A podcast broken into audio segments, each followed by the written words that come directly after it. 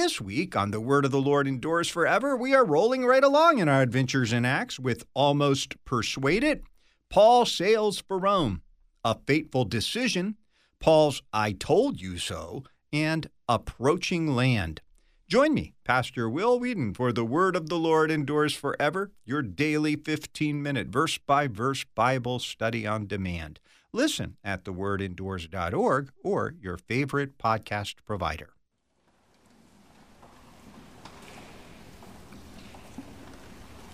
Holy God, holy and most gracious Father, have mercy hear us.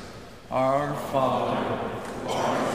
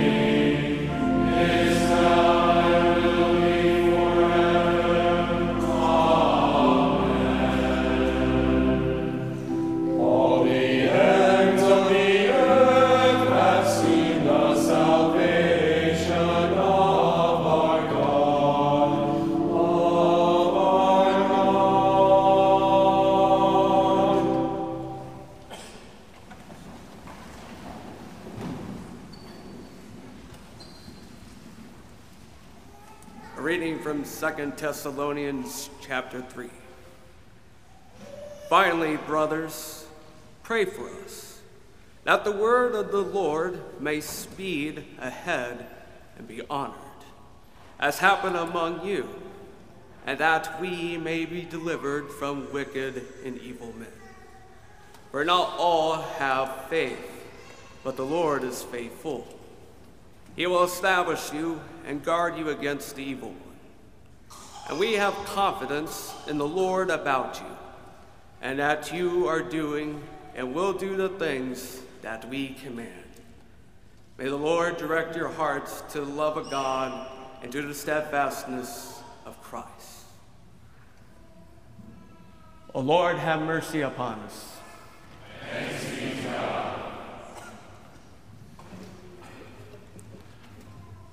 Grace, peace, and mercy to you from God the Father and our Lord and Savior Jesus Christ. Amen. Dear brothers and sisters in Christ, wherever and whenever God's word is preached around the world, opposition will rise up to block the work of the Holy Spirit. Mission and hostility belong together. Whether it is our prevalent cultural ideology of pluralism that denies all people the gospel, or whether it is in the form of governments who oppress their Christian citizens, or whether it is countries that have passed anti conversion laws and shut their borders for missionaries from foreign countries to enter, or whether it is the hypocrite or the false teacher in the local congregation itself who wants something other than the true gospel taught and preached. All of these are indications that in every way possible and through every means available, the evil one prowls around and seeks to snatch souls away from the body of Christ and stop the gospel from running its universal course. The Apostle Paul is living proof of what it means to encounter opposition. On multiple occasions in Scripture, he demonstrates that being a true apostle of Christ, who is called to preach the gospel to all nations, is not an easy standing because of the enemies of the gospel. Those men who have no faith, who attempt to thwart the mission activity.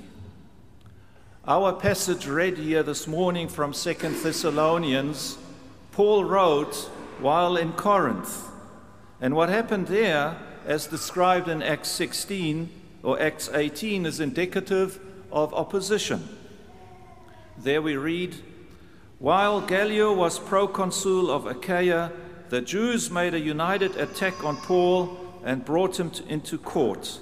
This man, they charged, is persuading the people to worship God in ways contrary to the law. Paul is charged here for bringing the Word of God, the triune God, to people and letting them know they are saved by grace alone through faith in Jesus Christ. That was unacceptable to men of no faith. On another occasion, a passage we know very well, in 2 Corinthians 11, Paul mentions a long list of trials and hardships he endured on his missionary journeys. I have worked much harder, been in prison more frequently, being flogged more severely, and been exposed to death again and again. Five times I have received from the Jews the forty lashes minus one. Three times I was beaten with rods. Once I was stoned. Three times I was shipwrecked. I spent a night and a day in the open sea. On and on, Paul goes with the list of sufferings he went through as the apostle to the nations. He can show that he bears the signs of the cross on his own body, the marks of a true and genuine apostle of Jesus Christ. You and I might now think that having endured all these things, Paul would throw in the white towel he would give up. Enough is enough, no more. But not him. In fact, he remains undeterred in pursuing his task and requests a prayer from the Thessalonians for the task that lies ahead. Brethren, pray for us that the word of the Lord may speed on and triumph as it did among you. He makes a similar request also in the letter to the Colossians. Pray for us too, that God may open to us a door for the word to declare the mystery of Christ. For Paul, the end times and waiting for the return of Christ includes the preaching of the gospel and the planting of churches. For the apostle, prayer is needed because it will put wind into his sails.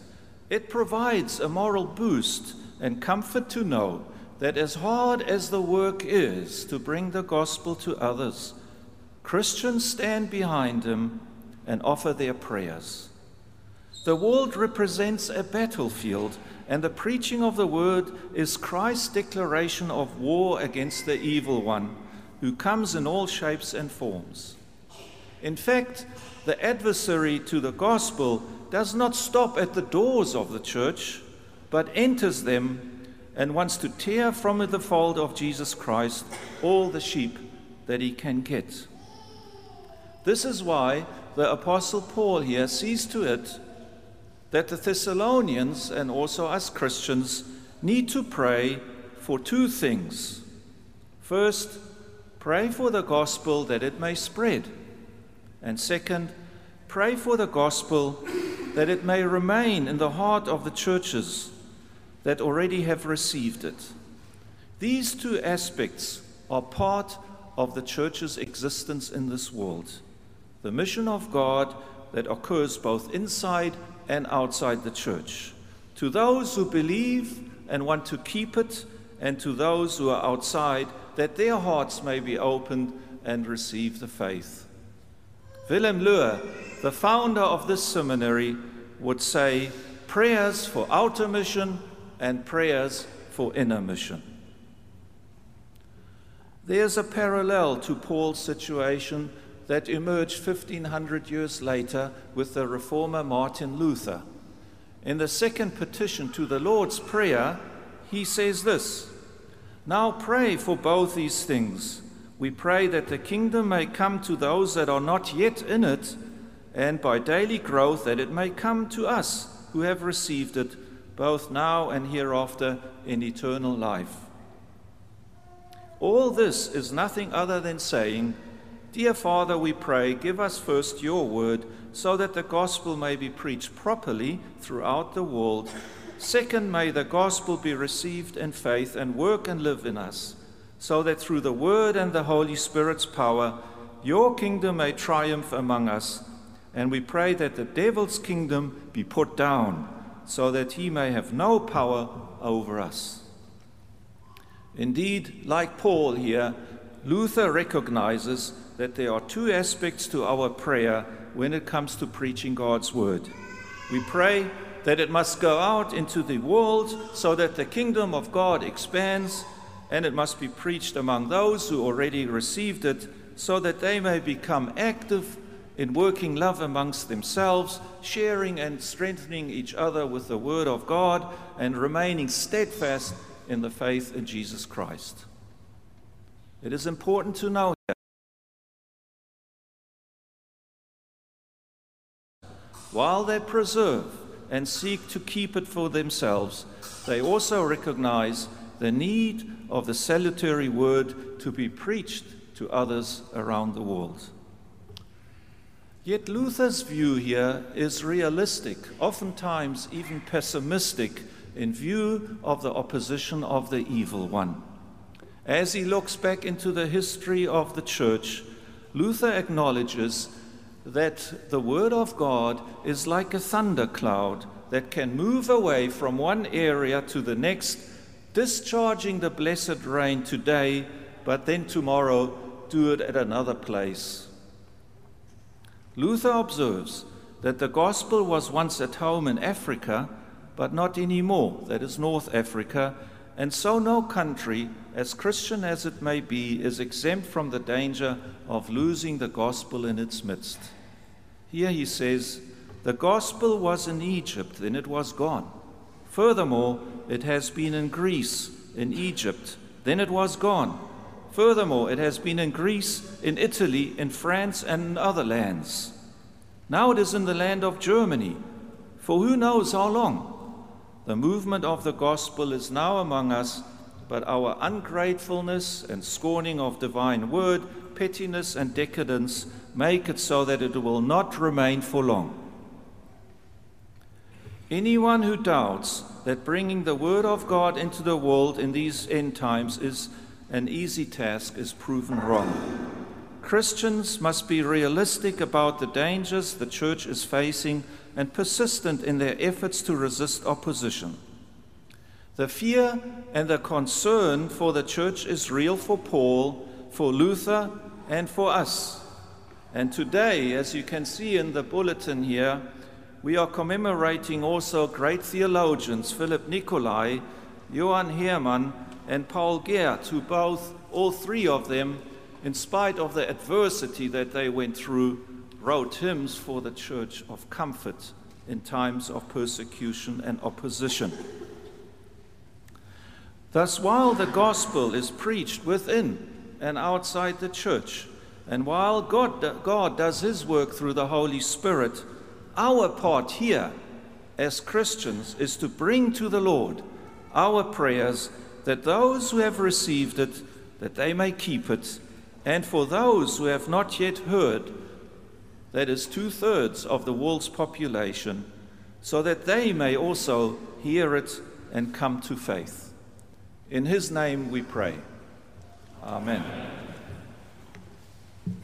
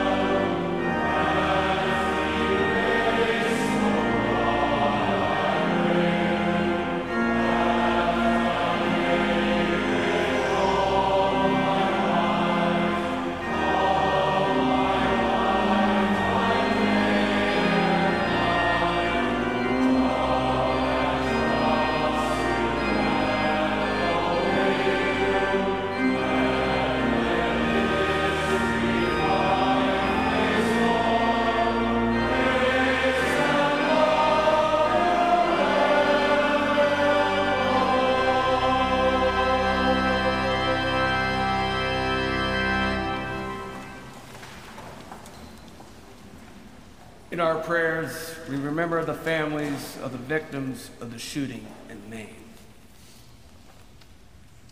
I cry to you, O Lord. Restore to me the joy of your salvation.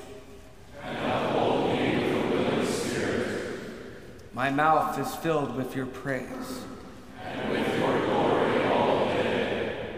Every day I will bless you. And praise your name forever and ever. Awesome deeds you answer us with righteousness. O God, of our salvation, the hope of all the ends of the earth, and of farthest seas. Bless the Lord, O my soul. And all that is within me, bless his holy name. He redeems your life from the pit. And crowns you with steadfast love and mercy. Hear my prayer, O Lord. Let my cry come to you. Let us pray. O God, the protector of all who trust in you, have mercy on us, that with you as our ruler and guide, we may so pass through things temporally that we lose not the things eternal. Through Jesus Christ, your Son, our Lord, who lives and reigns with you in the Holy Spirit, one God, now and forever. Amen. Almighty God, merciful Father, your thoughts are not our thoughts. Your ways are not our ways. In your wisdom, you have permitted the shooting to befall the people of Lewiston, Maine. We implore you, let not the hearts of your people despair, but sustain and comfort them. Direct all efforts to attend the injured, console the bereaved, and protect the helpless. Bring hope and healing, that we may find relief and restoration. Through Jesus Christ our Lord. Amen. I thank you, my Heavenly Father, through Jesus Christ, your Son, that you have kept me this night from all harm and danger. And I pray that you would keep me this day also from sin and every evil, that all my duties in life may please you. For into your hands I commend myself, my body and soul and all things. Let your holy angel be with me, that the evil foe may have no power over me. Amen. Let bless the Lord. Thanks be to God. The Lord bless us, defend us from all evil, and bring us to everlasting life.